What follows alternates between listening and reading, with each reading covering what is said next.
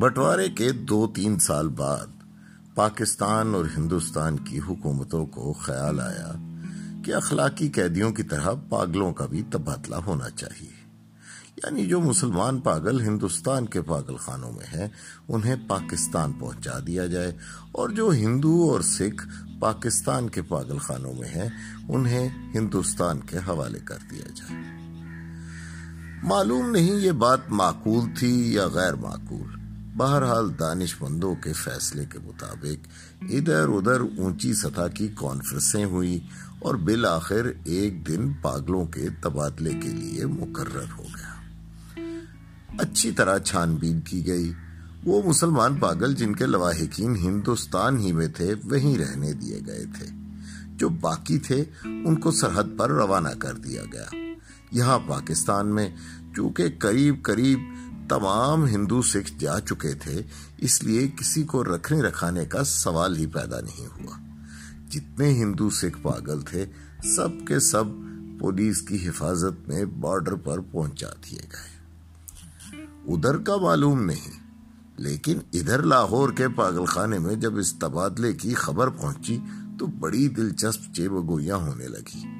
ایک مسلمان پاگل جو بارہ برس سے ہر روز باقاعدگی کے ساتھ زمیندار پڑتا تھا۔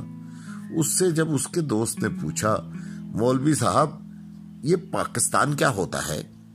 تو اس نے بڑے غور و فکر کے بعد جواب دیا، ہندوستان میں ایک ایسی جگہ ہے جہاں استرے بنتے ہیں۔ یہ جواب سن کر اس کا دوست مطمئن ہو گیا۔ اسی طرح ایک سکھ پاگل نے ایک دوسرے سکھ پاگل سے پوچھا، سردار جی ہمیں ہندوستان کیوں بھیجا جا رہا ہے؟ ہمیں تو وہاں کی بولی نہیں آتی۔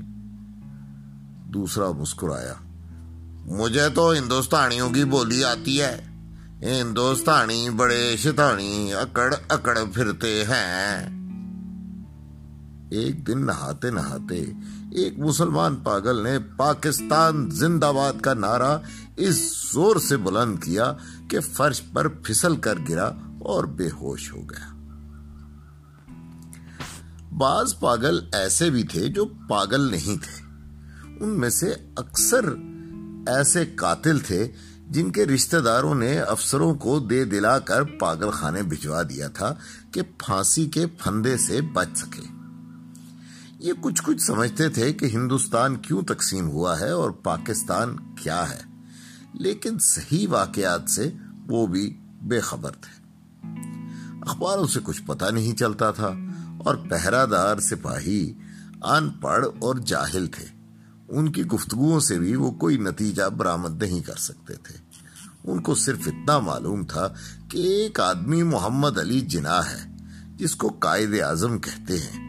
اس نے مسلمانوں کے لیے ایک علاحدہ ملک بنایا ہے، جس کا نام پاکستان ہے۔ یہ کہاں ہے؟ اس کا محل وقوع کیا ہے؟ اس کے متعلق وہ کچھ نہیں جانتے تھے۔ یہی وجہ ہے کہ پاگل خانے میں وہ سب پاگل، جن کا دماغ پوری طرح معروف نہیں ہوا تھا، اسی مخمسے میں گرفتار تھے کہ وہ پاکستان میں ہے یا ہندوستان میں۔ اگر ہندوستان میں ہے، تو پاکستان کہاں ہے؟ اور اگر وہ پاکستان میں ہے، تو یہ کیسے ہو سکتا ہے کہ وہ کچھ عرصہ پہلے یہیں رہتے ہوئے بھی ہندوستان میں تھے؟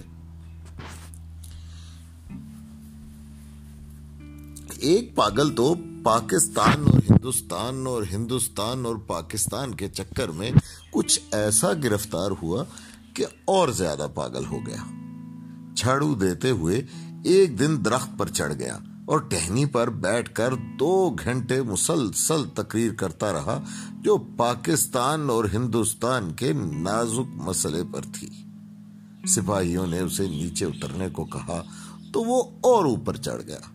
ڈرایا، دھمکایا گیا تو اس نے کہا، میں ہندوستان میں رہنا چاہتا ہوں، نہ پاکستان میں۔ میں اس درخت پر ہی رہوں گا۔ بڑی مشکلوں کے بعد جب اس کا دورہ سرد پڑا تو وہ نیچے اترا اور اپنے ہندو سکھ دوستوں سے گلے مل مل کر رونے لگا۔ اس خیال سے اس کا دل بھر آیا تھا کہ وہ اسے چھوڑ کر ہندوستان چلے جائیں گے۔